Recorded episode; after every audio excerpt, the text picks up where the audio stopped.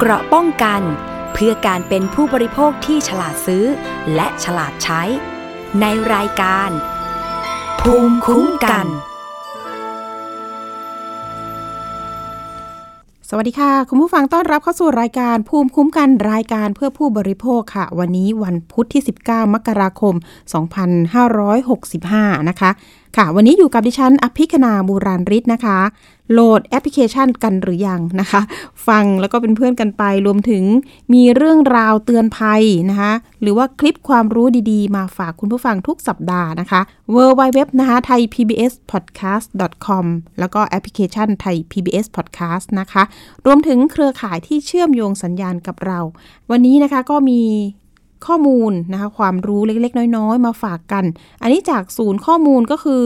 ศูนย์ข้อมูลต่อต้านข่าวปลอมนะคะ ของสำนักงานตำรวจแห่งชาติ พอเราอ่านปุ๊บแล้วรู้สึกว่าเอ๊ะมันน่าจะเอามาบอกเล่านะคะ เป็นข้อมูลให้กับผู้บริโภคได้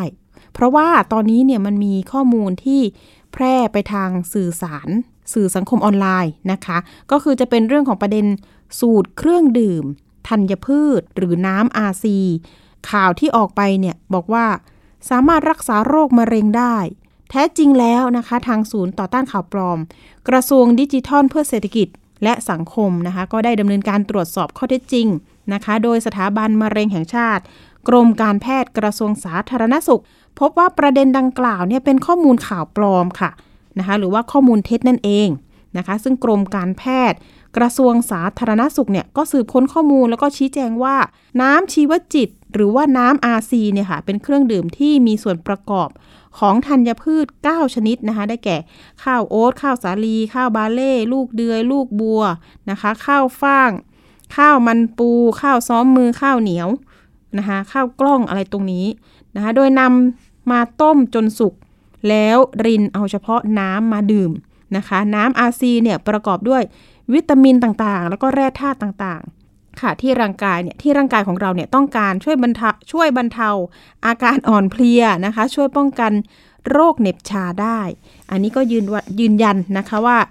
ปัจจุบันเนี่ยยังไม่พบการวิจัยที่เกี่ยวข้องกับการนำน้ำอาซีเนี่ยมาใช้รักษาโรคมะเร็งได้ อันนี้ก็จะเป็นข่าวปลอมนะคะ นะบทสรุปเรื่องนี้ก็คือน้ำชีวจิต น้ำอาซีเนี่ยถือเป็นเครื่องดื่มเพื่อสุขภาพชนิดหนึ่งนะคะ ช่วยบรรเทาอาการอ่อนเพลียอย่างที่บอกไป แล้วก็ป้องกันโรคเน็บชานะคะ ไม่สามารถรักษาโรคมะเร็งได้ อันนี้ย้ำนะคะ ใครที่เผยแพร่ข้อมูลข่าวปลอมเนี่ยทางสำนักงานตำรวจแห่งชาติก็ฝากเตือนมาว่า มันมีโทษอยู่นะคะ ผิดพรบ ว่าด้วยการกระทำความผิดเกี่ยวกับคอมพิวเตอร์นะคะ มีอัตราโทษจำคุกไม่เกิน 5 ปี หรือปรับไม่เกิน 1 0 0 0 0แสนบาท หรือทั้งจำทั้งปรับนะคะ อะ อันนี้เอามาฝากกันเป็นเคล็ดเล็ก ๆ น้อยๆเรื่องความรู้เรื่องพวกนี้นะคะ ว่าเราอย่าไปเชื่อนะคะในข้อมูลที่ยังไม่ได้ตรวจสอบ มาเรื่องนี้กันต่อนะคะ เรื่องนี้ก็อยากจะมา ฝากบอกนักลงทุนทั้งหลายตอนนี้มีความเสียหายเกิดขึ้นอีกแล้วนะคะ ล่าสุดเลยก็รวมตัวกันไปร้องเรียนที่กรมสอบสวนคดีพิเศษเรื่องของการลงทุนคริปโตเคอเรนซีหรือว่าสกุลเงินดิจิทัลนั่นแหละนั่นแหละนะคะเคยเตือนภัยมาละ ตั้งแต่ต้นปีที่ผ่านมาเลยนะล่าสุดมันมีความเสียหายเกิดขึ้นอีกแล้วนะคะ ประมาณสัก 59 ล้านบาท เยอะพอสมควรอันนี้คือเฉพาะ 60 คนนะคะที่ออกมา แจ้งความ รู้สึกจะมีสัก 67 คน ไปฟังสกู๊ปข่าวก่อน แล้วก็จะมีตัวแทนของทางผู้เสียหายมาพูดคุยให้ข้อมูลว่ามันเป็นแชร์แบบไหนเป็นแชร์ลูกโซ่หรือยัง หรือว่าเชื่อมโยงไปทางกลุ่มผู้ก่อเหตุกลุ่ม OD Capital หรือเปล่านะคะ น่าจะคุ้นคุ้นชื่อ เอาละค่ะ ไปติดตามรายงานกันก่อนค่ะ ตัวแทนผู้เสียหายจากการลงทุนสกุลเงินดิจิทัล กับบริษัทแห่งหนึ่ง มาพร้อมกับนางสาวกฤษอนงสุวรรณวงศ์ผู้ก่อตั้งองค์การต่อต้านแชร์ลูกโซ่ เข้ายื่นหนังสือร้องเรียน ต่อพันตำรวจตรีวรนันท์สีล้ำ ผู้อำนวยการกองบริหารคดีพิเศษ และรองโฆษกกรมสอบสวนคดีพิเศษหรือ DSI เพื่อขอให้ตรวจสอบบริษัทและแม่ทีมดังกล่าวโดยขณะนี้พบว่าในกลุ่มผู้ลงทุนมีเกือบ 6,000 คน แต่ขณะนี้มีผู้เสียหายออกมาแจ้งความแล้วกว่า 60 คน ยอดความเสียหายกว่า 59 ล้านบาท หลังบริษัทไม่จ่ายผลกำไรตามเดิมมาประมาณ 5 เดือนแล้ว ผู้เสียหายบางรายเปิดเผยว่าส่วนใหญ่เป็นการชักชวนบอกต่อ และมีแม่ทีมบางคนโพสต์ชีวิตร่ำรวย จนทำให้เกิดความสนใจจึงทักไปสอบถาม จากนั้นถูกชักชวนให้ลงทุนโดยไม่ต้องเทรดเอง เพียงแค่นำเงินมาลงทุนกับบริษัท ก็สามารถรับผลกำไรทุกเดือน โดยอ้างว่าเงินของนักลงทุน จะนำไปเทรดใน Exchange ชื่อดัง ส่วนตัวอย่างการลงทุนจะมีหลายแพ็กเกจให้เลือกลงทุน ต่ำสุด 100-300ถึง300 เหรียญสหรัฐ ได้ผลตอบแทนร้อยละ 14 ต่อเดือน ลงทุน 3,000 เหรียญสหรัฐ หรือราว 1 0 0 0 0 0 บาทขึ้นไป ได้กำไรร้อยละ 24 ต่อเดือน ลงทุนครบ 11 เดือนกำไรร้อยละ 200 ยิ่งลงทุนมากยิ่งได้มากกำไรที่ได้บริษัทจ่ายผลตอบแทน เป็นสกุลเงินดิจิทัล ชื่อเหรียญ USDT จำนวนร้อยละ 80 พฤติการของการลงทุนเทรดคริปโตเคอเรนซีหรือสกุลเงินดิจิทัล โดยตอนแรกสามารถนำเงิน USDT ไปขายใน Exchange อื่นได้ แต่ต่อมานำไปขายเพื่อแลกเป็นเงินไม่ได้ เพราะต่างบอกว่าบริษัทให้ตัวเลขปลอมๆ ในเว็บไซต์ของบริษัทเอง แต่ไม่ได้โอนเหรียญ USDT ให้จริง ส่วนสกุลเงินที่บริษัทสร้างขึ้นมาเอง ก็ไม่สามารถแลกเปลี่ยนซื้อขายได้ ขณะที่นางสาวกฤษอนงให้ข้อมูลว่ากลุ่มผู้ต้องหาเคยทำผิดมาแล้ว และน่าจะอยู่ในกลุ่มเครือข่ายที่หลอกลงทุนแชร์ลูกโซ่ OD Capital เมื่อช่วง 4-5 ปีที่ผ่านมา ซึ่งถูกดำเนินคดีและได้รับการประกันตัวออกมา แต่ยังมาก่อเหตุในลักษณะเดิม แค่เปลี่ยนชื่อการลงทุนเท่านั้นโดยใช้การเทรดปลอม และเปิดเว็บไซต์ 3-4 เว็บไซต์ นอกจากนี้ยังมีแม่ทีมช่วยสอนวิธีการทำธุรกิจในรูปแบบเครือข่าย เพื่อหานักลงทุนเพิ่ม ทางด้านพันตำรวจตรีวรนันท์ศรีล้ำกล่าวว่าทาง DSI จะรับเรื่องไว้ตรวจสอบพยานหลักฐาน เบื้องต้นพบว่าเอกสารมีจำนวนมาก และคดีมีความซับซ้อนในเรื่องเส้นทางการเงิน จึงขอเวลาในการตรวจสอบและพิจารณาตามขั้นตอนต่อไป อภิคณาบุราริไทย PBS รายงาน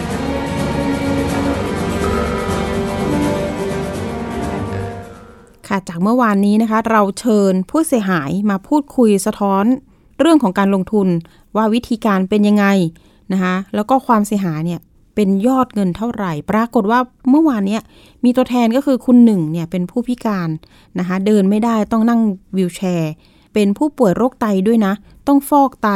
ทีนี้เอาเงินที่มีอยู่เนี่ยก้อนสุดท้ายเนี่ยประมาณสักหลัก 80,000นะคะ80,000บาท ไปลงทุนนะคะเราก็ถามว่าทำไมถึงเอาไปลงทุนได้ยังไง มีใครชักชวน ปรากฏว่ามีคนสนิท นะคะที่เขาไว้ใจเนี่ยดูเขาเรียกว่ารู้จักกันมาประมาณสัก 10 กว่าปีนะคะก็นี่แหละค่ะมาเห็นชีวิตของคนเนี่ยแหละค่ะเป็นลักษณะไลฟ์สไตล์ที่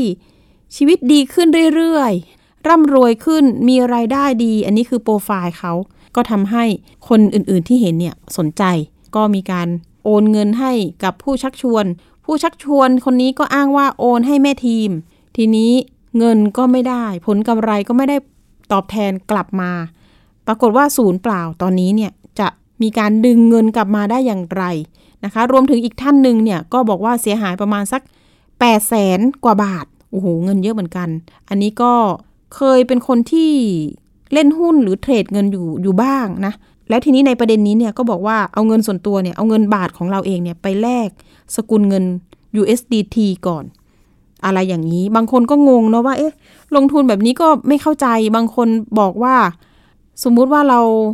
ขี้เกียจนั่งเทรดเนี่ย มีการชักชวนแบบนี้ด้วยนะ แม่ทีมต่างๆ เนี่ย บอกว่าคุณไม่ต้องเทรด คุณเอาเงินมาให้เรา เดี๋ยวบริษัทจะเป็นคนเทรดให้เองนะคะ ก็ยิ่งง่ายประกันใหญ่ คุณนั่งแบบรอรับเงินรวยอย่างเดียวว่าอย่างนั้นทำให้ผู้เสียหายบางคนเนี่ยก็ตกหลุมเชื่อนะคะก็กลายเป็นผู้เสียหายกันไป ทีนี้ 5 เดือนที่ผ่านมาที่เขาไม่จ่ายผลตอบแทนเนี่ย ก็ทำให้รวมตัวกันนะคะ ตอนนี้ในกลุ่มของผู้เสียหายเนี่ยเขาบอกว่ามีประมาณสัก 6,000 คน แต่คนที่ขยับตัวนะคะเริ่มออกมาแจ้งความกันเนี่ย ก็ประมาณสัก 60 กว่าคนแล้วนะคะ แต่ที่เหลือเนี่ยเขายังรออะไรนะคะ หรือว่าเขายังไม่กล้าที่จะแจ้งความหรือเปล่า เอาละเรื่องนี้เดี๋ยวเราไปพูดคุยกับ คุณกริตอนงสุวรรณวงศ์นะคะ เป็นผู้ก่อตั้งองค์การต่อต้านแชร์ลูกโซ่นะคะ อยู่ในสายกับเราแล้ว สวัสดีค่ะ คุณกริตอนงค์คะคุณกริตอนงค์นี่ก็จะเป็นฮัลโหลค่ะสวัสดีค่ะ สวัสดีค่ะคุณผู้ฟังด้วยค่ะ ค่ะ เอาละค่ะ คุณกริตอนงค์เรื่องนี้นะคะ ไปเจอกับกลุ่มผู้เสียหายกลุ่มนี้ได้ยังไงคะ คือเนื่องจากว่าผู้เสียหายที่เคยเสียหายมาก่อนหน้านี้นะเมื่อประมาณห้าหกปีที่แล้วคือกลุ่มเดิมคือ OD Capital ค่ะ นะคะ เราก็ก็อยู่ใน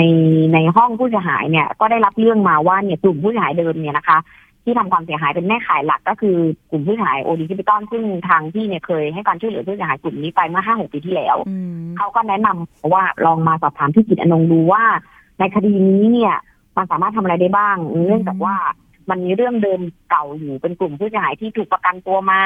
นะคะ แล้วก็มาทำความผิดแบบนี้เนี่ย มันน่าจะทำอะไรได้ได้เดิมไหมหรือว่าไปร้องเรื่องเดิมก่อนเก่าได้ไหมอะไรอย่างเงี้ยนะคะที่เองก็มีความสนใจตรงที่ว่ามันมันไม่จบสิ้นจริงๆนะกับกับการเสียหายแบบเนี้ยซึ่งส่วนใหญ่คนที่ขยายความเสียหายก็คือกลุ่มแม่ขายนี่แหละนะคะทำผิดซ้ำๆพี่ก็เลยสนใจคดีนี้เป็นพิเศษค่ะก็เลยไปศึกษาแล้วก็ขอข้อมูลผู้เสียหายเพิ่มเติม ซึ่งแน่นอนว่าทุกๆวันเนี่ยเราจะได้รับเรื่องของการถูกหลอกถูกโกงอยู่เยอะ เป็นประเด็นแตกต่างกันออกไป แต่ที่สนใจในคดีนี้ เพราะว่าเป็นกลุ่มแม่ขายเดิมที่อืมทำความผิดถูกจับแล้วเนาะแล้วก็ประกันตัวออกไปก็มาทำความผิดซ้ำเดิมอีกค่ะ วิธีการมันก็ใกล้เคียงกันเลยใช่ไหมคะการลงทุนนะคะ วิธีการมันจะเป็นในรูปแบบไหนคะคุณกิตอนงค์ค่ะ ก็คือเอาเงินไปลงกับเขาเขาก็จ่ายผลตอบแทนให้ แต่เป็นรูปแบบไปคือแชร์ลูกโซ่ทันสมัยเสมอ ก็ใช้สกุลเงินดิจิตอลใช้การเทรดออนไลน์แค่คุณลงทุน คุณก็รอรับผลประโยชน์จากเขาไป ซึ่งอันนี้มันก็เป็นผลประโยชน์วันละหนึ่งเปอร์เซ็นเนาะสูงสุด220วัน ลงหนึ่งล้าน ได้คืน220ล้าน ลงหนึ่งร้อยได้คืน220บาทประมาณนี้นะคะค่ะมันก็ค่อนข้างเป็นแรงจูงใจให้ให้ให้กับคนหลายคนที่กำลังอยู่ในช่วงวิกฤตโควิดอยู่บ้าน และอยากมีรายได้เสริม อยากมีรายได้ passive ก็เป็นแรงจูงใจทำให้มองไม่ได้ละเอียด ว่าแพลตฟอร์มนี้มันปลอมหรือจริงเพราะก็เขาก็แอบอ้างชื่อที่เหมือนของจริงเอามาเอามาหลอกผู้เสียหายที่ไม่ได้ศึกษาอย่างละเอียดอะค่ะอืมแล้วแล้วด้วยความเชื่อใจด้วยเห็นผลลัพธ์ของคนใกล้ตัวว่าเออเขาได้จริง ๆ ก็เลยลงทุนไป พอลงทุนไปได้เงินบ้างนะคะ มาครั้งแรกครั้งที่สองก็ลงทุนเพิ่มอีกอะไรแบบนี้ก็เป็นพื้นฐานของ money game แล้วก็คริปโตอืมมันก็เป็น pattern เดิมๆเหมือนกันนะพี่กิตอนงค์นะ pattern เดิมค่ะเพียงแต่แตกต่างในเรื่องของค่ะแพลต เขาเรียกเครื่องมือแพลตฟอร์มตามยุคสมัย ยุคนี้ก็จะใช้เรื่องของสกุลเงินเรื่องของ Forex ยุคก่อนก็คือตกทองเนาะใช้ทองเป็นตัวกลาง ยุคต่อมาอะถ้าเป็นเรื่องของแชร์ลูกโซ่เรื่องของสินค้าก็จะเอาสินค้าที่ไม่ได้คุณภาพมาอัพราคา หรือว่าไม่ได้สินค้าอะไรประมาณนี้ก็จะใช้แพลตฟอร์มเดิมๆแต่ว่าเปลี่ยนเครื่องมือกันไปอืมก็จ่ายผลตอบแทนสูงๆอย่างเงี้ยค่ะ ที่จับต้องไม่ค่อยได้แต่ได้ครั้งแรกก่อนประมาณนี้ นั่นน่ะสิ เห็นบอกว่าผู้เสียหายบอกว่าต้องเอาเงินบาทของเราอะไปแลกสกุลเงิน USDT เอง แล้วถึงจะเอาเหรียญตรงเนี้ยไปโอนให้เขาไปไปเจอวันเขาเรียกอะไรในค่ะ exchange หรือว่าสมัยใหม่เนี่ยมันมันจะใช้เทรนด์ปัจจุบันของการอืมเทรดกระดานกระดานกระดานประเทศไทยก็มีหลายกระดานเนาะคือค่ะกระดานต่างประเทศก็จะเป็นกระดานใหญ่หน่อยคือกระดานไบแนนซึ่งเป็นสากลคือกระดานไบแนนเขาจะมีสกุลเงินที่รับรองในการซื้อขายกันอยู่หลายสกุลเป็นร้อยสกุล แต่สกุลหลักที่เป็น stable coin หรือว่าเป็นสกุลที่เสถียรและนิยมใช้ที่สุดก็คือ USDT อืมซึ่งมีมูลค่าหนึ่งต่อหนึ่งก็คือหนึ่งต่อสามสิบสี่แล้วแต่ค่าเงินที่มันจะขึ้นอืมฮึนะคะเขาก็จะให้ผู้เสียหายเนี่ยนะคะ ไปซื้อเหรียญที่ USDT มานะสมมติร้อยเหรียญหรือหกร้อยเหรียญขั้นต่ำเนี่ยนะหกสามสิบแปดประมาณประมาณแสนแปดเนี่ยนะคะ ได้ USDT มาจากกระดานไบแนนซ์โอนเข้ากระเป๋าแม่ทีมแม่ขาย ที่ที่แจ้งไว้ เพราะว่าการโอนเงินระหว่างกระดานเนี่ยมันมันไม่ใช่โอนต่อคนต่อคนเขาเรียกว่ากระเป๋าสตางค์นะคะ ทุกคนก็จะต้องไปมีกระเป๋าสตางค์กับ Binance ก่อน อย่างเงี้ยค่ะ แล้วพอไปซื้อ USDT บนกระดาน Binance ปุ๊บคุณได้ USDT มาคุณก็โอนจากกระเป๋าคุณเนี่ยนะคะ ไปสู่กระดานของไอ้กระเป๋าสตางค์ของแม่ไม่ขายแม่ข่ายอืมซึ่งอ่าแม่ข่าย ซึ่งแม่ข่ายก็จะโอนผลประโยชน์กลับมาเป็น point เป็นแต้มเป็น e-wallet หรือเป็นสกุลเงินในแพลตฟอร์มเขาเองให้อ่า จากร้อยบาทเป็น USDT 80 บาท เป็นสกุลเขาเองอีก 20 บาทเขาเรียกว่า 80 20 ประมาณนี้อือฮึแล้วก็จ่ายแบบเนี้ยค่ะนะคะ ในช่วงต้นๆ แล้วเขาก็เอา USDT ตรง 80 นั้นอะไปแลกเงินคืนได้ประมาณนี้ ซึ่งในได้ในแค่ช่วงต้นเท่านั้น แล้วทีนี้เราจะรู้ได้ไง แม่ขายกับคนที่เป็นคนก่อตั้งเว็บไซต์คนนั้นเลยเนี่ย ที่บอกว่าเป็นคนเดิมในในในส่วนของผู้ต้องหา OD Capital อะ แล้วแล้วคนนั้นมันจะได้เงินไปยังไง คนทั่วไปเนี่ยอะเขาจะไม่รู้หรอกว่าคนเนี้ย เคยทำผิดอะไรมาไหมก็จะมีแต่แค่คนในวงการหรือคนที่เคยบาดเจ็บกับคนเหล่านี้มาก่อนจะรู้ มันถึงทำให้ทำให้พี่เองถึงได้บอกผู้เสียหายว่าถ้าคุณไม่แจ้งความเนี่ยเขาไปหลอกคนอื่นๆ เนี่ย คุณคิดคุณคิดยังไงคุณรู้สึกยังไง คุณต้องแจ้งความนะ คุณต้องร้องทุกข์นะ คุณจะต้องไปบอกคนอื่นว่าไอ้พวกนี้มันเป็นโจรโจรทุกเติมฆาตกรต่อเนื่องนะคะ ทีนี้ถามว่าเราจะรู้ได้ไงว่าแพลตฟอร์มนี้จริงแพลตฟอร์มนี้ปลอม มันเหมือน Binance นะมันเหมือน Superrich เป็นที่แลกตังค์เฉยๆอะคุณแลกตังค์เป็นสกุลเงิน US แล้วเนี่ย เป็นถึงคุณคุณถือเงิน US ไปลงทุนที่อื่นเนี่ยไอการลงทุนที่อื่นตรงนี้แหละที่คุณจะต้องตัดสินใจและคิดให้ดีๆว่าไอ้ที่คุณไปลงทุนด้วยนะมันจริงหรือมันปลอมค่ะ Binance หรือว่า Superrich หน่วยแลกเงินเนี่ยเขาจริง แต่ไอ้ที่คุณถือแลกเงินเสร็จแล้วที่เงินบาทคุณไปแลก US มาเสร็จแล้วเนี่ยนะคะ เอาไปลงทุนตรงนั้นอะตังอันนั้นต่างหากที่ต้องตรวจสอบให้ดีว่า ไอ้ AIMT นี้ไอ้ Maxima Infinity นี้มันจริงไหม มันปลอมมันจดทะเบียนไหม มันมีตัวตนไหม อันนี้ต่างหากที่เราจะต้องมาตรวจสอบค่ะ ตัวแรกเนี่ยที่เป็นกระดาน Binance หรือว่าเทียบกันกับไอ้ที่ตัวแรกเงินซูเปอร์ลิสหรือธนาคารเนี่ย มันมีจริง มันมีจริง มันมันอืมอยู่ในระบบจริง แต่เงินแรกออกมาแล้วคุณเอาไปลงทุนที่ไหน อันนั้นแหละที่จะต้องดูและตรวจสอบ ตอนนี้ความเสียหาย คนที่ยังไม่แจ้งความนจะเป็นที่แบบซับซ้อนที่ไหนหน่อย คุณกิตอนงค์คนที่ยังไม่แจ้งความเนี่ย ตอนนี้ในกลุ่มพอจะทราบสถานการณ์ไหมคะว่าเป็นยังไงบ้าง ตอนนี้เท่าที่คุยกับทางผู้เสียหายหลังจากที่ออกจากรายการเสร็จก็มีหลายคนที่เริ่มไม่มั่นใจแล้วตอนแรกเขาก็บอกว่าอ่าอย่าเพิ่งแจ้งความให้มาลงแพลตฟอร์มใหม่ แล้วก็รอเงินจาก Maxima Infinity ก็จะได้แบบนั้นได้แบบนี้อะไรอย่างเงี้ย แล้วเว็บนี้จะไม่ปิดนะ ส่วน AMC เนี่ยไม่ได้ปิดนะ แต่ว่าถอนเงินออกมาไม่ได้ค่ะมันก็มีค่าเท่ากันนั่นแหละแล้วเขาก็ไปโปรโมทตัวใหม่ พูดถึงตัวใหม่คือ Maxima Infinity ซึ่งเขาเคยทำแบบนี้มาแล้วก่อนก่อนก่อนก่อน AMC ก็เป็นอะไร SG อะไรสักอย่างเนี่ยอืมนั่นแล้วก็มีสามสี่เว็บไซต์ก่อนที่จะมาถึงตัวนี้ค่ะนะคะฉะนั้นผู้เสียหายหลายคนก็ก็ได้รับคำว่าอะไรนะข่มขู่จากแม่ขายว่าถ้ามาแจ้งความนะ ก็จะไม่ได้เงินคืนนะ เดี๋ยวจะแจ้งความกลับนะอะไรอย่างเงี้ยอืมผู้ส่วนใหญ่ที่ไม่แจ้งความก็ลองเงินคืนถ้าอยากได้เงินคืนไม่อยากเลือกค่ะค่ะเนาะลงทุนแล้วเงินออกจากกระเป๋าตังค์ตัวเองไปแล้วก็รอ รอได้ก็อยากจะรอ แต่ตอนนี้ก็หลายคนก็เริ่มไม่ไม่ไม่อยากจะรอแล้ว เพราะว่าสุดท้ายไอ้คำข่มขู่เหล่านั้นน่ะ มันก็ทำให้เขาอะรู้สึกไม่สบายใจว่าทำไมถึงต้องเกิดการข่มขู่กันในเมื่อ ตอนลงทุนก็ก็คุยกันดีอืมๆแต่พอจะขอเงินคืนหรือว่าทวงถามในสิ่งที่ลงทุนไปแล้วทำไมไม่ได้เหมือนที่พูดเนี่ย ก็เกิดการข่มขู่กันเพิ่มขึ้นแบบนี้อืมผู้เสียหายหลายคนก็เริ่มรู้ตัวนะคะค่ะก็พยายามจะหาทางช่วยตัวเอง ประมาณอ่านี้แล้วก็ไปแจ้ง DSI เนาะเพื่อที่จะต้องเร่งตรวจสอบ ทีนี้เห็นบอกว่าบริษัทที่เนี่ยแหละค่ะ สร้างเว็บไซต์ขึ้นมาเนี่ย ก็มักจะใช้ชื่อไปสอดคล้องกับบริษัทที่เขามีอยู่จริง ใช่ไหมคะ ตอนนี้ค่ะบริษัทที่มีอยู่จริงเนี่ย จริง ๆเขาทำธุรกิจในด้านนี้ด้วยไหมคะใช่ค่ะ เขาก็เป็นบริเอ่อสมาคมการลงทุนนะนะคะอืม AINC เนี่ยเขาก็มีตัวตนอยู่จริง ซึ่งแน่นอนว่าไอ้พวกของปลอมทั้งหลายเนี่ยมันก็ต้องเทียบเคียงกับของจริงนะคะ คือถ้ามันไปตั้งชื่อของมันโดดๆเลยมันก็หลอกใครไม่ได้นะนะคะฉะนั้นของจริงกับของปลอมจะอยู่ในอ่างเดียวกันฉะนั้นผู้ผู้ลงทุนเองก็ต้องศึกษาให้ดีว่าไหนจริงอันไหนปลอม คือไอ้ของปลอมมันก็ต้องไปเทียบเคียงกับของจริง มันจะไปตั้ง ABC มันก็ไม่มีคนรู้จักไงอืมมันก็เลยต้องตั้งอะไรที่เขามีอยู่แล้ว คือ AINC เขามีอยู่แล้วมันก็ตั้งเทียบเคียงเขาไป เพื่อมันจะได้หลอกคนง่ายอย่างนี้ขค่ะองของจริงไม่เห็นบอกว่าไม่มีคำว่า global ป่ะคะ มีไหมเอ่ยไม่มีเขาก็อะจะมีแค่อ่าเป็นเป็นสินทรัพย์เป็นสมาคมอะค่ะงั้นงั้นของ AINC คุณกิตอนงค์ยืนยันหน่อยว่า ชื่อเว็บปลอมเนี่ยที่เขาใช้นี่มันมันอ่านว่ายังไงนะฮะ เป็น AINC Global อืมนะคะ แล้วก็มีการแจ้งเตือนออกมา ตอนเนี้ยคีย์เข้าไปเนี่ย AINC Global ก็จะขึ้นแล้วค่ะว่า มีการแจ้งเตือนเยอะแยะมากมายทั้งบิดคัพเองก็แจ้งเตือนเพราะเขาเคยใช้กระเป๋าบิดคัพด้วย ตัวสมาคมเองก็ออกมาแจ้งเตือน หลายหน่วยงานที่เกี่ยวข้องก็ออกมาแจ้งเตือนว่าเขาไม่ได้เกี่ยวข้องกับหน่วยนี้ ไม่ได้เกี่ยวข้องกับ ANC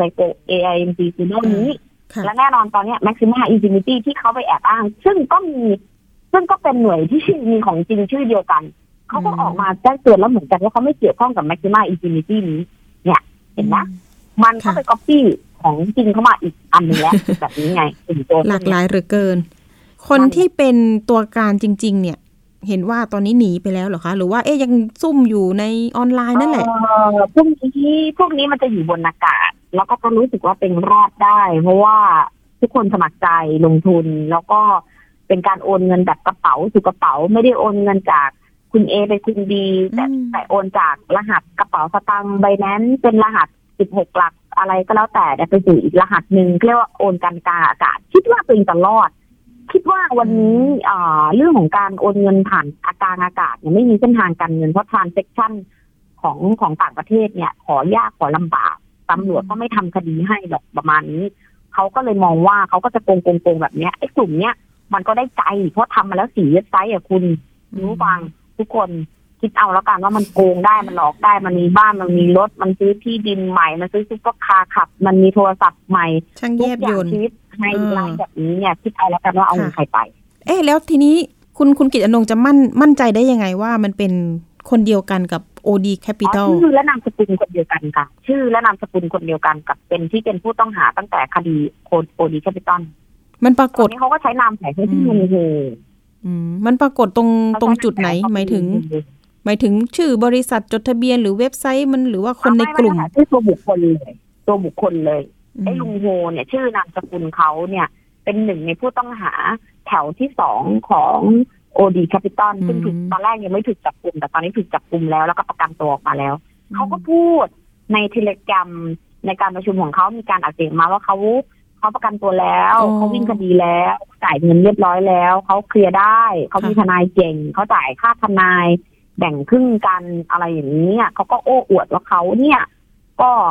พ้นคดีมาได้ก็คือใช้เงินนี่แหละ ประมาณนี้ก็มีคลิปคลิปเสียงมีครบอะค่ะที่ก็ให้ทางกลุ่มผู้เสียหายเก็บเอาไว้มเผื่อวันหนึ่งได้ใช้แน่คือเขาก็เปิดเผยตัวเองเองแหละนะในกลุ่มอ่าอ่าผู้ลงทุนใช่ว่าอย่างนั้นนะใช่โอ้ยเขากล้าหาญกล้าเขาหาญเฟี้ยวค่ะเขารอดได้เอาแล้วทรัพย์พย์สินเขาไม่ได้โดนยึดเหรอคะเนี่ย เส้นทางการเงินตอนนั้นอะนะเนื่องจากว่าคดีมันยังไม่สิ้นสุดแบบว่าอืมสิ้นสุดร้อยเปอร์เซ็นต์เนาะมันก็ยังปปงไม่ได้ทำอะไรกันมากกว่านี้ค่ะใช่ค่ะ มันก็ยังไม่ได้สืบทรัพย์กันไปไกลขนาดนั้นนะคะอืมที่สำคัญหลอกใหม่เนี่ย น่าจะเสียหายเยอะกว่าหรือเปล่า เสียหายกว่ามากกว่าคือโอดีหรือเปล่า เราก็จะสันนิษฐานในเรื่องของการโยกย้ายทรัพย์เหมือนกันนะ พอเขาได้ปุ๊บเนี่ยจริงๆแล้วมันก็จะต้องใช้กฎหมายฟกเงินเนี่ยสิบปีมันก็ย้อนได้อืมทำได้หมดละค่ะตำรวจกฎหมายค่ะมันก็มีอย่างที่ทางทางทางรายการได้แจ้งไว้ทางทางท่านทนายก็บอกกฎหมายไทยมันคลาสสิกจะตาย ถ้าจะประยุกต์ใช้อะแดปแทนใช้ได้หมดอะค่ะขึ้นอยู่กับการบังคับใช้อืมถ้าเราบังคับใช้นะ ถ้ากฎหมายเขาบังคับใช้นะมันก็ใช้ได้อะค่ะใช่ไหมนแต่มันเยอะจนไม่รู้ว่าตำรวจค่ะก็ทำไม่ทันความเข้าใจของคุณตำรวจก็ไปแจ้งความสอนอนี่ไม่ต้องพูดถึงเลยค่ะผู้เสียหายร้องไห้กลับบ้านทุกคน เราก็เลยอยากจะตำรวจไม่เข้าใจฝากตำรวจฝากไม่รับเรื่องอืมไปที่กรมสอบสวนคดีพิเศษใช่ไหมคะช่อยากให้ค่ะเขารับย่งน้อยที่นี่อืมก็ยังมีความเข้าใจมากกว่า มีทีมจผู้ริเชี่งยวๆที่ชาเราญพาผู้เสียหายไปเนี่ยเราต้องการให้ผู้เสียหายได้เงินคืนเนี่ยประโยชน์ประเด็นแรกอยู่ละนะคะข้อสองเลยคือไม่อยากให้มันไปทำผิดแบบนี้อีก ข้อสามไอ้ที่ทำเหมือนเหมือนๆกันเนี่ย มันจะได้ประมาณตัวเองได้บ้างตามตามๆยั้งยั้งๆบ้าง ตอนนี้โจรโจรได้ใจอะคุณ โจรมาได้ใจอะมันรู้สึกว่าโกงง่ายดีอะเปิดแล้วปิดอืมเปิดแล้วปิดอะสบายดีไม่มีคค่ะวามผิดค่ะก็หนีไปก็แป๊บนึงก็มาเปิดใหม่ ใครโวยวายก็โวยวายร้อยคนโวยวายสองคนก็จ่ายคืนสองคนไปอีกแต่สิบคนก็โกงได้ไปต่อไป เนี่ย มีการข่มขู่เรื่องขององค์กอะถ้าคุณมาร้องเนี่ย คุณจะไม่ได้รับเงินนะ มีมีแบบนี้ด้วยใช่ใช่ไหมค่ะคะ มันเป็นทีนี้เรื่องปกติเลยว่า ร้องเมื่อไหร่ดีดออกจากห้อง พูดไม่ดีเมื่อไหร่ดีดออกจากห้องกลุ่ม แล้วก็ไม่ได้เงินคืนนี่คือโลกออนไลน์หลักของของผู้เสียหายคุณกิตอนงค์อีกอย่างหนึ่งอยากให้ผู้เสียหายเขา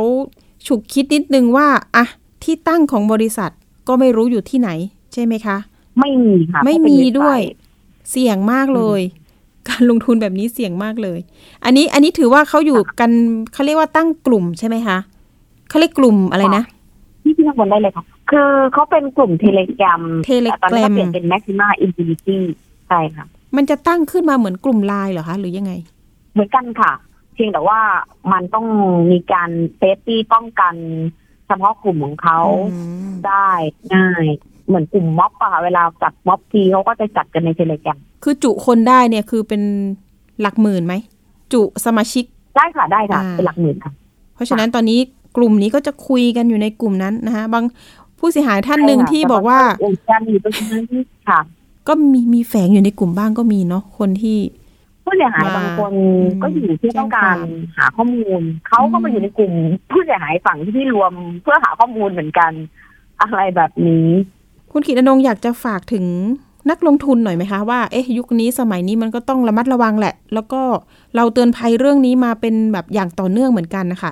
เชิญครับคงต้องเตือนกันไปตลอดชีวิตนะคะ เพราะว่าการลงทุนใช่ไหมความเสี่ยงแล้วก็เสี่ยงไปแล้วไม่มีใครอยากพลาดแต่ถ้าพลาดไปแล้วเนี่ย ไม่อยากให้รู้สึกว่าต้องอาย มันไม่มีความอายอะไรที่จะคือโจรมันยังไม่อายเลยอะแล้วทำไมเราต้องอายอะแล้วไอ้คนที่มันด่าว่าด่าว่าเราโง่ด่าว่าเราเวลาลงทุนเราเราเราพลาดไปแล้ว คนส่วนใหญ่จะจะอายเรื่องนี้แล้วก็ไม่อยากเข้ามาลงมาไม่อยากมาแจ้งความ โจรมันก็เลยได้ใจเพราะมันมีคนอย่างอย่างพวกเราอะเยอะค่ะเหมือนขี้อายเวลาโดนโกงแล้ว แล้วก็เสียเวลา คือเพราะเราคิดแบบนี้อะโจรมันถึงเป็นบ้านเป็นเมืองไงบางทีการแจ้งความเนี่ยหนึ่งได้เงินคืน เราก็อยากได้เงินคืนแหละสองอย่าทำให้มันไปทำผิดกับคนอื่น เราก็เปลี่ยนวิบากกรรมตรงเนี้ย ให้เป็นบุญจ้าไปแจ้งความเพื่อให้มันเนี่ยเอ่อไม่ไปทำผิดแบบนี้กับคนอื่น อย่างเงี้ยค่ะ เราอยากให้ผู้เสียหายตื่นรู้เรื่องนี้นะคะพลาดแล้วช่างมันเถอะมาสู้กันใหม่ก็คือเอาเขา เอ่อเอาความไอ้คนทำผิดเนี่ย ได้รับโทษอืมนั่นคือหลักนะคะ ของของการแจ้งความเมื่อเมื่อถูกโกงนะคะมันหนึ่งต้องเกิดการรวมตัวไม่กลัวโกงกัน เพราะส่วนใหญ่พอรวมพอพอโดนโกงแล้วก็จะกลัวกลัวคนโกงอะแปลกไหมแปลกไหมล่ะฉะค่ะนั้นก็อยากฝากผู้เสียหายว่าคนทุกคนนะคะมันพลาดกันได้ มันไม่มีใครที่แบบว่าเฟี้ยวทุกอย่างตลอดหรอกค่ะ แต่ถ้าพลาดแล้วอะ เราเราก็แค่ปลุกตัวเองแล้วก็ปลุกผู้เสียหายทุกคนว่า เราเอาเรื่องของเราไว้แจ้งเตือนคนอื่นดีกว่าไหมแล้วก็อย่าให้คนอื่นพลาด หรือว่าอย่าให้คนอื่นถูกหลอกแล้วที่สำคัญก็ลุกขึ้นมาสู้ค่ะ เพื่อที่ให้มันไม่ต้องไปโกงคนอื่นต่อไปอืมอย่างเนี้ยวิกฤตคือโอกาสต้องค่ะต้องลุกขึ้นมาช่วยกัน อย่างคุณหนึ่งนี่ก็เป็นอีกคนนึงเนาะที่น่าเห็นใจมากๆเลยอะ่ะคือแบบเดินทางมาจากค่ะชนบุรีการตอนตอนแรกอะ่ะใช่เนอะไม่รู้ว่าเขาเป็นคนพิการนะคะพอรู้แล้วแบบไม่รู้เฮ้ย มาจากพัทยานะคะ แล้วก็ โอ้ย ไม่เป็นไรไปก็ได้ไหมเกรงใจไปว่ามาแบบ ไกลแล้วก็แบบช่วงโควิด แล้วแบบทีนี้เขาบอกว่า ผมตั้งใจแล้วครับ ว่าผมจะออกมาเนี่ย เพื่อเตือนภัยสังคมอย่างนี้เลยนี่แหละค่ะสตอรี่เขาก็น่าต้องรับผิดชอบน่าเห็นใจมากๆ อืม เงินตั้งแปดหมื่นบาทเนี่ยน่าจะเป็นสตอรี่หนึ่งหนึ่งของผู้เสียหายที่ลุกขึ้นมาสู้แม้นเขาพิการเนาะอันนี้เราต้องพูดกันไม่ได้ไม่ได้ด้อยอะไรเขานะคะอืมเราพูดกันตามความจริงแต่ใจเขาว่าสู้มากเลยค่ะ เขามองว่าเมื่อเขาเสียเงินแล้วเนี่ย เขาก็อยากให้มันได้อะไรกลับคืนมาบ้าง คือได้เตือนคนอื่นบ้าง ได้เป็นประโยชน์บ้าง อันเนี้ย อันเนี้ยต้องนับถือว่าเขาเสียเงินแต่เขาก็ได้กำลังใจของจริงอะกลับคืนมาอืมก็เป็นแบบอย่างหนึ่งของการของการที่ถูกโกงเราเราไม่ยอมแพ้ค่ะ แล้วใครจะมาว่าเขาโง่ว่าอะไรเขาบอกว่าก็เขาก็โง่จริงนะเขาก็โง่จริงว่าเขาไม่โง่จริงเขาก็คงเขาไม่ว่าอย่างนั้นจริใช่ไหมอืมอืมใช่คือถ้าเรายอมรับว่าเราโง่แล้วมันก็จบอะค่ะ มันสุดท้ายแล้วเราก็ลุกขึ้นมาสู้ก่อน ค่ะอืมตรงเนี้ยอืมอันนี้น่าจะเป็นแบบอย่างที่ดีสำหรับการลุกขึ้นมาต่อสู้ของผู้เสียหายค่ะในทุกๆเรื่องอะค่ะ ค่ะ คุณกิตอนงค์ฝากความหวังไปที่กรมสอบสวนคดีพิเศษยังไงบ้างคะอยากให้ท่านมองเห็นว่าคดีนี้นั้นมันไม่ใหญ่นะคะ เท่ากับคดีหลายๆคดีเป็นหมื่นเป็นแสนล้าน แต่ว่าคดีนี้น่าจะเป็นโมเดลต้นแบบของการที่ว่าทำคริปโตปลอมแล้วเขาเรียกว่าฆาตกรรมต่อเนื่องของฆาตกรอาชญากรรมทางเทคโนโลยีพวกเนี้ย นะคะ ถ้าเราทำคดีนี้เราจะยับยั้งได้อีกสิบคดีร้อยคดีก็ว่าได้ ก็ฝากท่านว่า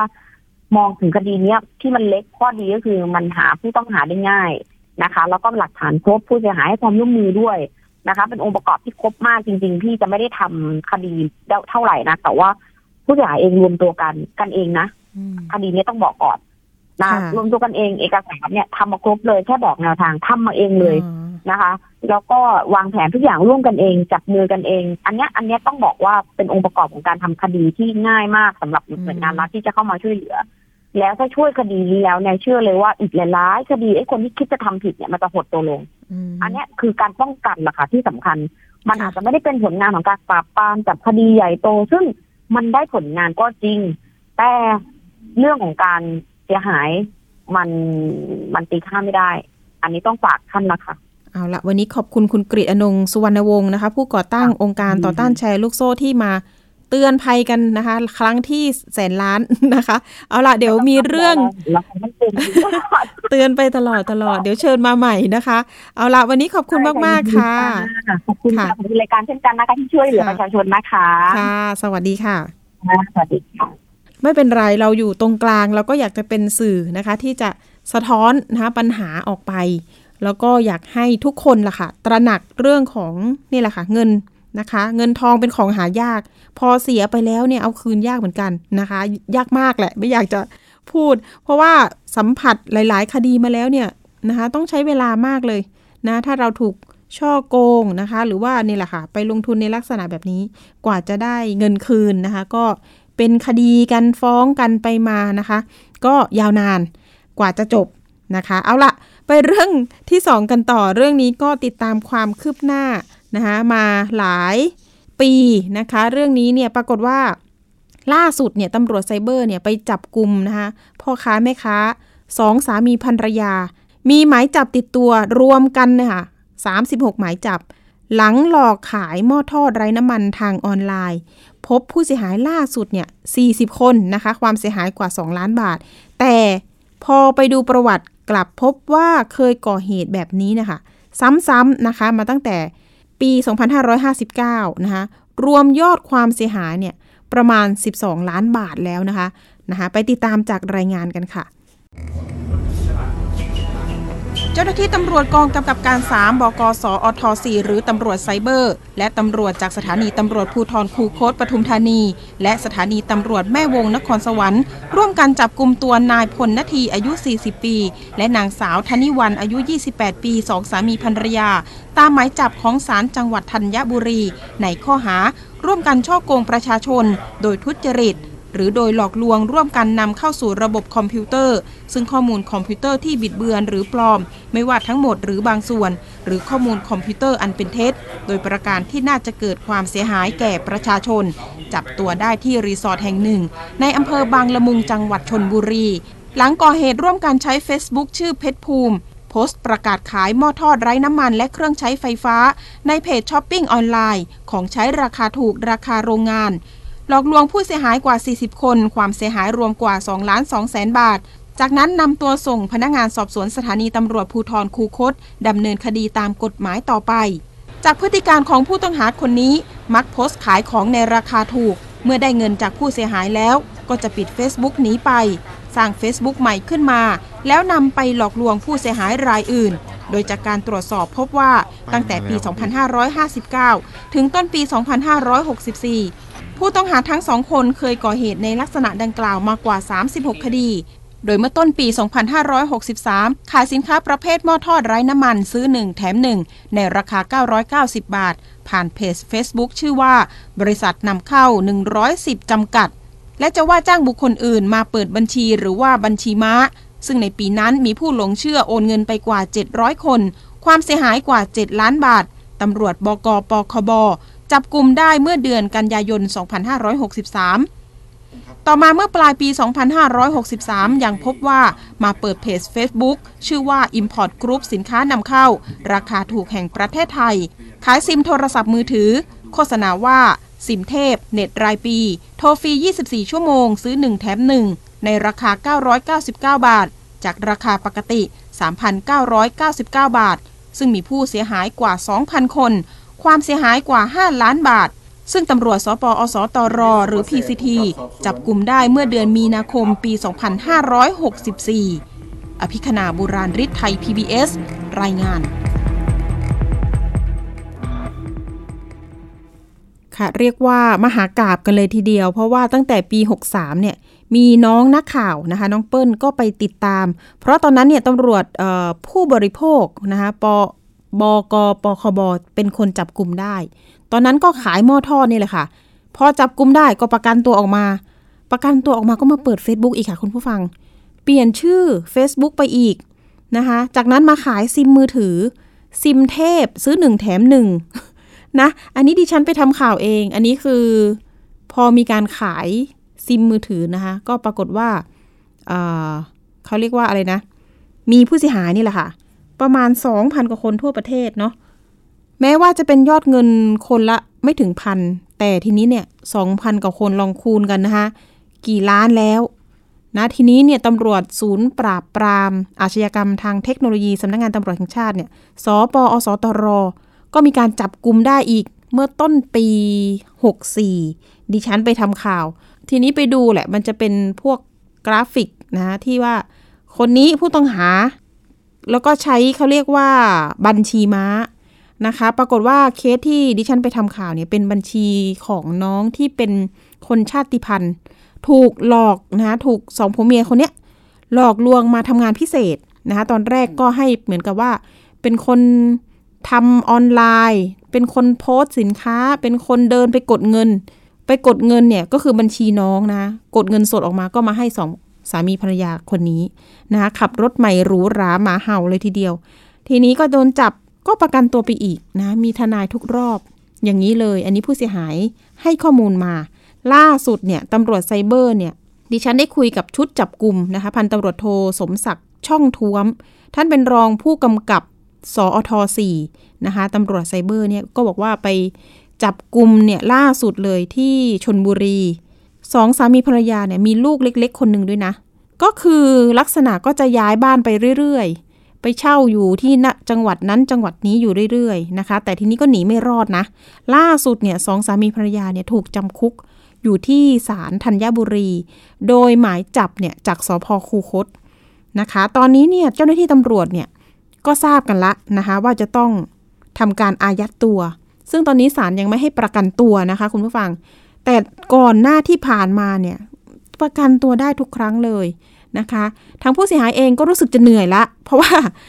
ตามนะคะทุกรอบทุกปีตามมาอย่างต่อเนื่อง และตำรวจนะคะสังเกตดูดีๆ ใช้มาสามหน่วย แนวหน้าของไทยเลยนะที่จับเนี่ยทั้งตำรวจบกปคบนะคะตำรวจสปอสตร ล่าสุดตำรวจไซเบอร์นะคะ ครั้งนี้จะยังไงต่อนะคะ คุณสองสามีภรรยา กรุณาชดใช้ความเสียหายให้ด้วยค่ะนะคะแต่ละคนเนี่ยความเสียหายมันก็ 999 บาทเนาะแล้วยังไงต่อล่ะทางกฎหมาย จะเป็นคดีหมู่หรือคดีอะไร คือตอนนี้เขาก็ตั้งข้อหาช่อโกงประชาชนอยู่แล้ว อันนี้ก็โทษหนักนะคะ ต่างกรรมต่างวาระทีนี้ จะต้องให้ทางเจ้าของคดีแต่ละพื้นที่นะคะ เร่งอายัดตัว ยังไงก็ต้องไปรับการดำเนินคดีทุกที่ละค่ะ ก็อย่าไป คิดว่าเงินน้อยๆเนี่ยจะดำเนินคดีกับคนคนนี้ไม่ได้เนาะต้องใช้กฎหมายลงโทษ เพราะว่าเขาไม่เคยหลาบจำอะนะ อันนี้ใส่อารมณ์เกินไปไหมคะ เพราะว่าเพิ่งอึ้งนะคะ อึ้งในหมายจับของสองคนนี้นะคะ 36 หมายจับแล้วทำมาอย่างต่อเนื่องตั้งแต่ปี 59 คิดดู ผู้เสียหายเนี่ย 2,000 แล้วก็มี 700 เนาะล่าสุด 40 แต่จริง ๆ อาจจะมีมากกว่านั้นนะ น่าจะ 5,000 คนแล้วหรือเปล่า นะทีนี้ฝากนะคะเรื่องของการซื้อสินค้าออนไลน์ อย่าไปโอนเงินให้ก่อน เพราะเรื่องนี้เนี่ยมีการโอนเงินไปก่อน เพราะอ้างว่าเป็นของพรีออเดอร์ซื้อ 1 แถม 1 อย่าไปเชื่อของดีและถูกไม่มีอยู่จริงนะคะตำรวจไซเบอร์ก็เตือนภัยมานะคะ แล้วก็สามารถโทรไปได้นะคะ 1441 สายด่วนของเจ้าหน้าที่ตำรวจไซเบอร์ มีเบาะแสนะคะหรือ ภัยออนไลน์นะคะ ก็แจ้งไปได้ หรือว่าดูทางเพจ Facebook ของทางตำรวจ PCT ก็ได้ สปอสตรนะคะ ฝากเตือนกันหน่อย เพราะว่าเรื่องนี้เนี่ยไม่อยากให้เราตกเป็นผู้เสียหาย แล้วก็ไม่อยากให้ผู้ก่อเหตุลอยนวลนนะคะเอาละค่ะ ไปช่วงต่อไปกันเลย ช่วงคิดก่อนเชื่อนะคะ กับดรแก้วกังสดานอัมภัย นักพิษวิทยาและคุณชนาทิพย์ไพรพงศ์วันนี้ มีข้อมูลเรื่อง สปอร์จากราเป็นหนึ่งในปัจจัยก่อภูมิแพ้หรือไม่ไปติดตามค่ะ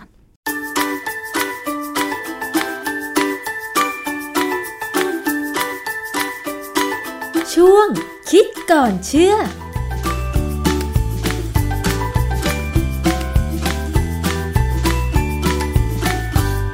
พบกันในช่วงคิดก่อนเชื่อกับ ดรแก้วกังสดานนภัยนักพิษวิทยากับดิฉันชนะทิพไพรพงศ์นะคะ วันนี้เรามาคุยเกี่ยวกับเรื่องรอบๆตัวเราค่ะคุณผู้ฟัง ใครที่เป็นภูมิแพ้บ้างเอ่ย แล้วคุณแพ้อะไร แพ้อาหาร แพ้ฝุ่น อย่างดิฉันนี่ก็คือเป็นภูมิแพ้เหมือนกันค่ะ แต่คิดว่าน่าจะแพ้อากาศหรือว่าฝุ่นละออง ซึ่งตอนนี้ก็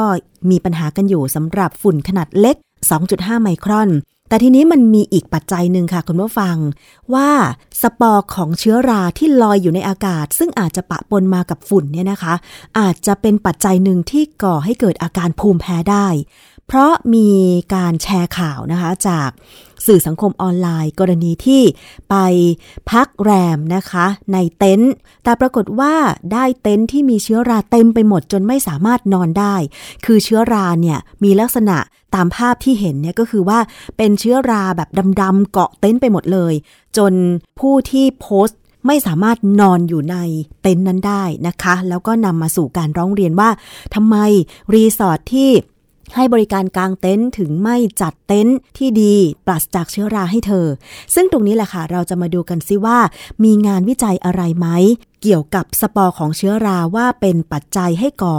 ภูมิแพ้หรือไม่นะคะ อาจารย์แก้วคะสปอร์ของเชื้อรานี่มีงานวิจัยอะไรไหมคะ ที่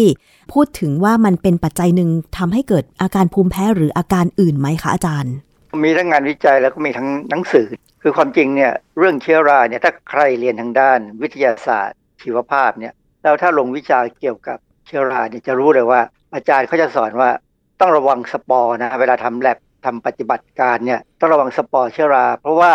ถ้าเกิดหายใจเข้าไปหรือว่าเข้าไปเยอะๆเนี่ยแล้วมันเกิดก่อการแพ้เนี่ยมันจะเป็นการแพ้ซึ่งรักษายากมากค่ะบางคนแพ้แล้ว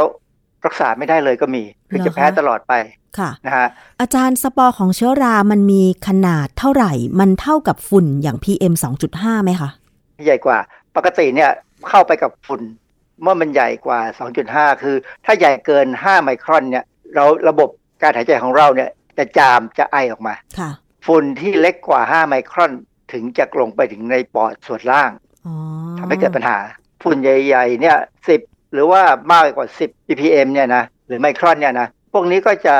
ถูกจามออกมาหมด ถ้าฝุ่นใหญ่กว่า 10 ไมครอน อันนี้คือไม่สามารถลงไปถึงปอดเราได้ใช่ไหมคะ อย่างดิฉันเนี่ยอาจารย์บางครั้งนะคะ สังเกตตัวเองว่าถ้าทิ้งบ้านอย่างเช่น กลับต่างจังหวัดเป็นเวลาสัก 5 วัน 10 วันอย่างเงี้ยค่ะ พอกลับมาฝุ่นมันก็จะเกาะ ตามพื้นบ้างตามคอนโซลของห้องครัวอย่างเงี้ย พอเข้ามาในบ้านปุ๊บก็มักจะจาม อันนี้หรือเปล่าคะที่ไปเจอฝุ่นที่มีขนาดใหญ่กว่า 10 ไมครอนนะคะอาจารย์อะอันนั้นเป็นกระบวนการที่ร่างกายเราป้องกันตัวเองนะฮะก็เป็นการดีอะแต่ว่าถ้าเราจามเมื่อไหร่ก็แสดงว่าฝุ่นเยอะค่ะก็ต้องระวังนะต้องความสะอาด ตอนน้ำท่วมบ้านผมปี 54อะนะ2554เนี่ย กลับถึงบ้านเนี่ยก็ปรากฏว่าในบ้านเนี่ยราขึ้นหมดเขาก็เตือนกันแล้วว่า เข้าไปในบ้านเนี่ยให้ปิดจมูกให้ดีนะอืมใส่หน้ากากให้ดีเลยแล้วก็ใช้น้ำยาฆ่าเชื้อราเนี่ยเช็ดให้หมดนะฮะซึ่งเราก็ทำตามนั้นนะแต่ว่าบางคนเนี่ยไม่มีโอกาสได้ได้รับข้อมูล แล้วก็ไม่มีโอกาสซื้อน้ำยาฆ่าเชื้อรา แล้วอย่างเนี้ยบ้านเราเนี่ยหลายจังหวัดเนี่ยน้ำท่วมเกือบทุกปีใช่เพราะฉะนั้นเนี่ยเป็นเรื่องที่ต้องระวัง เพราะว่าในหนังสือเกี่ยวกับเรื่องของเชื้อราเนี่ย จากต่างประเทศเนี่ยเขาบอกเลยว่าเชื้อราเนี่ยจะก่ออันตรายได้สามแนวทางค่ะแนวทางแรกก็คือ การแพ้ต่อสปอร์ของเชื้อรานะฮะอีกอย่างหนึ่งคือการได้รับเชื้อราเข้าไปในร่างกาย อันนี้ถ้าจำไม่ผิดเนี่ยเคยมีข่าวของคุณบิ๊ก D2B อะค่ะที่รถเขาเกิดอุบัติเหตุลงไปในคูน้ำเนี่ย แล้วเขาสำลักน้ำแล้วก็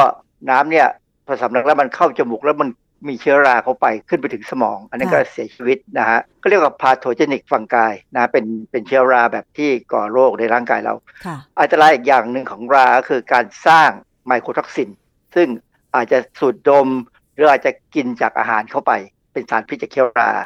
มีบทความเรื่องเอ่อ level of household mold associated with respiratory symptom in the first year of life in a cohort at least for asthma ตีพิมพ์ในวารสาร Environmental Health Perspective ปี 2002 บทความเนี่ยแปลง่ายๆคือระดับของเชื้อราในครัวเรือน ที่เกี่ยวข้องกับอาการระบบทางเดินหายใจ ในปีแรกของชีวิตในกลุ่มที่เสี่ยงต่อการเป็นโรคหอบหืดค่ะอันนี้เขาพูดถึงเด็กนะฮะ เด็กเล็ก ๆ ที่ว่าในปีแรกของชีวิตเนี่ยจะเป็นกลุ่มที่เสี่ยงมากที่จะก่ออาการหอบหืดเพราะฉะนั้นเด็กเล็ก ๆ ที่พอเราเอากลับจากโรงพยาบาลแล้วเนี่ยพอถึงบ้านแล้วเนี่ย ถ้าบ้านมีฝุ่นละอองเยอะเนี่ยเด็กมีโอกาสจะแพ้มากค่ะและจะแพ้ยาวเลยอืมนะฮะเพราะช่วงที่เด็กยังเล็กอยู่เนี่ยระบบทั้งทางเดินหายใจ ทางเดินอาหารอะไรก็ตามของเขาเนี่ยมันยังไม่สมบูรณ์ค่ะยังป้องกันอะไรต่ออะไรที่จะเข้าไปในระบบเลือดของเราไม่ได้ค่ะได้ไม่ดีอะนะฮะคือสารพิษเนี่ยหรือสารแปลกปลอมที่มีความเป็นโปรตีนอย่างเช่นสปอร์เนี่ยมีโปรตีนอยู่ด้วย ก็ถ้าซึมเข้าไปได้ถึงในระบบเลือดเราเนี่ย โอกาสที่ทำให้เกิดการแพ้ตลอดชีวิตเนี่ยสูงอ๋อนะฮะเหรอคะงานวิจัยนี้เขาวิจัยจากอะไรวิธีวิจัยเป็นยังไงคะอาจารย์เขาให้ข้อมูลว่าการมีเชื้อราในสิ่งแวดล้อมเนี่ยทำให้สปอร์เชื้อราเนี่ยมันอยู่ในฝุ่นในครัวเรือนเราเขาก็ไปสำรวจงานวิจัยต่างๆ แล้วเขาพบว่าเด็กเล็กเนี่ยเป็นกลุ่มที่มีความเสี่ยงที่สุดค่ะในการเกิดอาการหอบหืด คือเขาก็ดูเด็กเล็กทั้งหมดนะแล้วก็ไปดูประวัติเด็กนั้นพอเป็นหอบหืดแล้วเขาคงดูว่า ในงานวิจัยต่างๆเนี่ยมีการอธิบายถึงที่อยู่ของเด็กยังไงค่ะอย่างบ้านเราเนี่ยเมืองไทยเนี่ยเป็นเมืองที่ราขึ้นดีที่สุดเมืองหนึ่งมเพราะว่าความชื้นก็ดี อุณหภูมิก็ดี แล้วก็เราไม่ขี้ฝุ่นเยอะมากนะ หมายความว่าความชื้นของเราก็ความชื้นสูง แล้วอุณหภูมิของเราก็ร้อนใช่ไหมคะอาจารย์ อันเนี้ยมันเป็นสิ่งที่ราชอบใช่ไหมคะอาจารย์เราชอบแล้วก็ขนาดพอเราก็พยายาม เก็บกวาดบ้านเนี่ยนะค่ะแต่ว่าบางครั้งก็โอกาสจะเช็ดถูบ้านทุกวันมันก็ไม่ค่อยมีอะเพราะฉะนั้นต้องพยายามอันนี้ไม่มีทางเลี่ยงเลย ที่ว่าต้องพยายามทำความสะอาดบ้านบ้างนะฮะยังไงก็ตามต้องทำมันมีงานวิจัยอื่นอีกไหมว่าใครเป็นผู้ที่เสี่ยงต่อการได้รับเชื้อรามากที่สุด อย่างดิฉันเนี่ย ตอนนี้ก็เริ่มมีอาการแล้วนะอาจารย์ ว่าตกลงว่าตอนนี้ดิฉันแพ้อากาศธรรมดา หรือแพ้ฝุ่นหรือว่าแพ้อะไรกันแน่ เพราะว่าดูจากอาการของการแพ้เชื้อราที่บอกว่ามีน้ำตาไหล คันหัวตา ไอเรื้อรัง ปวดหัวหรือไมเกรน หายใจลำบาก เกิดผื่นคัน เหน็ดเหนื่อยเมื่อยล้าไซนัสอักเสบ การอุดตันของจมูกและจามบ่อย ดิฉันก็เป็นเกือบหมดนะอาจารย์ อันนี้ดิฉันแพ้เชื้อราหรือเปล่า อันนี้จริงๆเนี่ยถ้าไปหาหมอที่เกี่ยวกับภูมิแพ้เนี่ยหมอเขาจะวินิจฉัยได้นะฮะเรื่องการแพ้พวกเนี้ยโดยเฉพาะเชื้อราเนี่ยอย่างที่บอกแล้วว่า เป็นแล้วอาจจะต้องเป็นเลยนะรักษาลำบากมากนะฮะค่ะมีบทความเรื่องหนึ่งชื่อ allergenic potential of mold isolated from building นะแปลง่ายๆศักยภาพในการก่อภูมิแพ้ของเชื้อรา ที่แยกได้จากอาคารตีพิมพ์ในวารสาร Annal of Agricultural and Environmental Medicine เมื่อปี 2013ค่ะเขากล่าวว่าอาชีพที่ได้รับผลกระทบที่เป็นอันตรายต่อจากเชื้อราเนี่ยนะที่เด่นชัดที่สุดเลย คือพนักงานในอุตสาหกรรมด้านอาหารและการเกษตรทำไมคะคือพนักงานพวกเนี้ยเขาต้องจับพวกวัตถุดิบแห้งๆเช่นข้าวหรือถั่วหรืออะไรก็ตาม ของพวกเนี้ยราขึ้นง่ายนะค่ะพวกวัตถุดิบการเกษตรเนี่ย หรืออาจจะเป็นอะไรก็ตามที่เอามาใช้ทำอาหารเนี่ยมันบางทีอยู่ในไซโลค่ะซึ่งอาจจะมีขี้ฝุ่นเยอะนะเพราะฉะนั้นเนี่ยคนพวกนี้จะเสี่ยงมาก เจ้าหน้าที่พิพิธภัณฑ์อืมเพราะฉะนั้นพิพิธภัณฑ์บางแห่งเนี่ยถ้าไม่ติดแอร์ไม่ติดเครื่องปรับอากาศเนี่ยนะความชื้นสูงเนี่ยเราเข้าไปเนี่ยเราได้กลิ่นเชื้อราเลยอะใช่นะเพราะว่าหนังสือเวลาฝนตกอย่างเงี้ยมันก็มีความชื้น แล้วดิฉันเคยเป็นเจ้าหน้าที่ห้องสมุดสมัยที่เรียนมัธยมต้นนะอาจารย์ครับ ก็จะไปห้องสมุดบ่อย วันไหนที่ฝนตกเนี่ยจะรู้สึกว่าจะมีกลิ่นอับๆของหนังสือ ตรงนั้นบางทีเวลาเราไปรื้อหนังสือเนี่ยก็มีราดำๆขึ้นอยู่เหมือนกันนะคะอาจารย์ คือบ้านเราเนี่ยไม่ค่อยให้ความสำคัญเรื่องการใช้เครื่องปรับอากาศกับห้องสมุดสักเท่าไหร่แต่ตอนนี้ก็ดีขึ้นแล้วนะค่ะผมก็สังเกตว่าโรงเรียนต่างๆ ก็ติดแอร์หมดแล้วนะฮะพิพิธภัณฑ์ก็คงจะติดแอร์หมดนะเพราะฉะนั้นเนี่ยมันก็ป้องกันปัญหา ไปได้ในระดับหนึ่ง ถ้าอย่างนั้นก็แสดงว่าคนที่ทำงานเกี่ยวข้องกับพวกหนังสือ หรือว่าสินค้าอย่างเช่น ร้านหนังสือเก่า หรือรับซื้อของเก่าเนี่ยก็เสี่ยงทั้งนั้นเลยใช่ไหมอาจารย์ เสี่ยงมากถ้าเขาพยายามป้องกันเนี่ยนะทำให้ระบบการไหลเวียนของอากาศในในที่ทำงานหรือว่าใน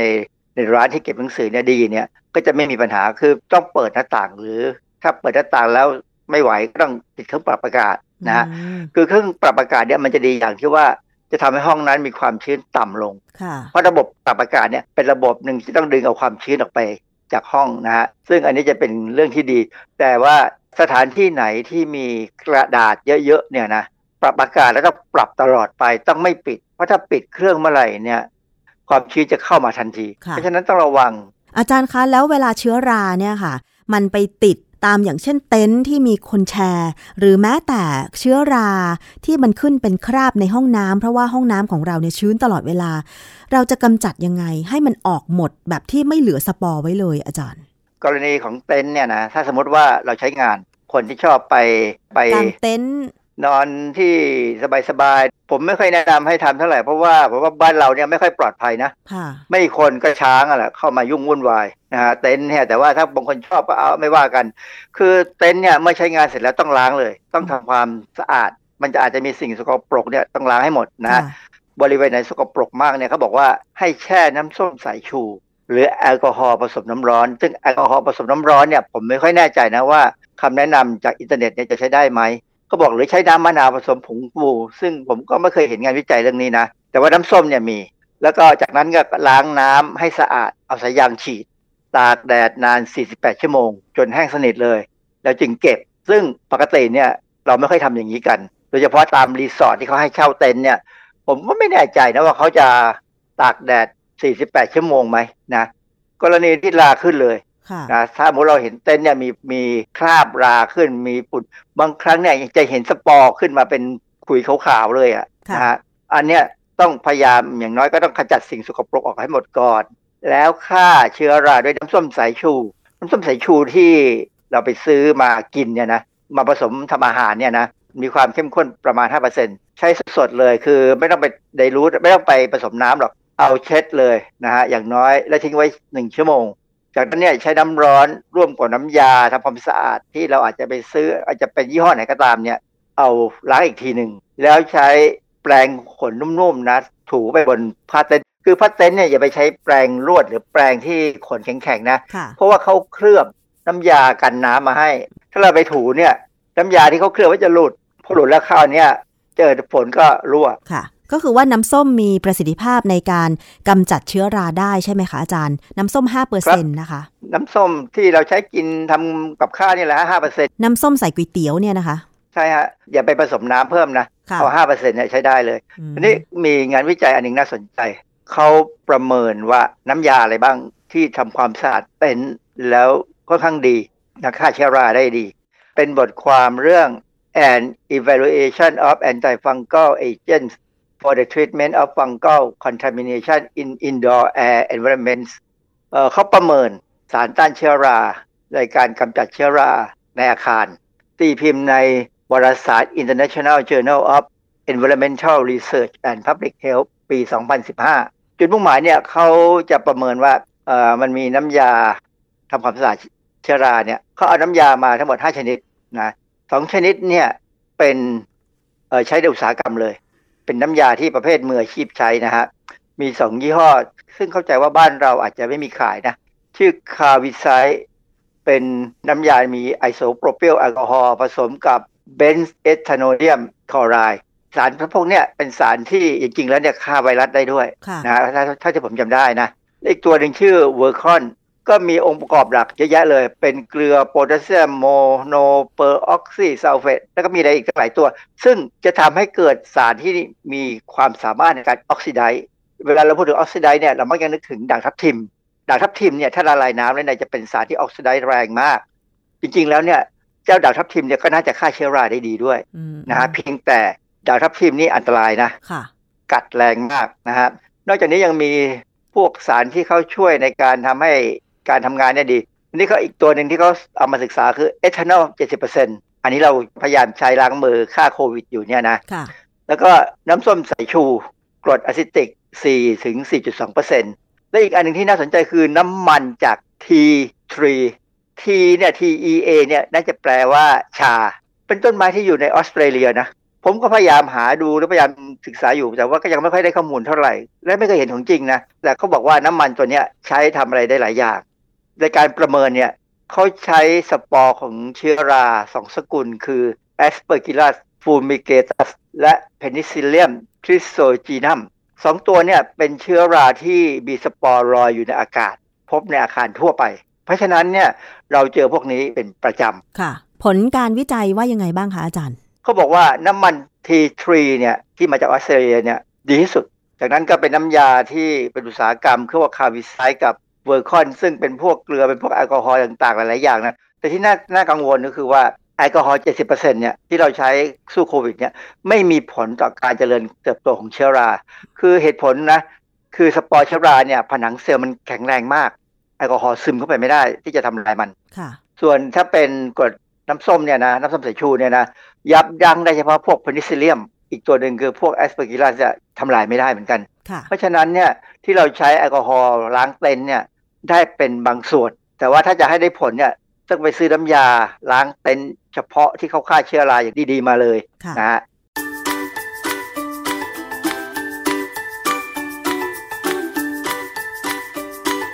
ช่วงคิดก่อนเชื่อ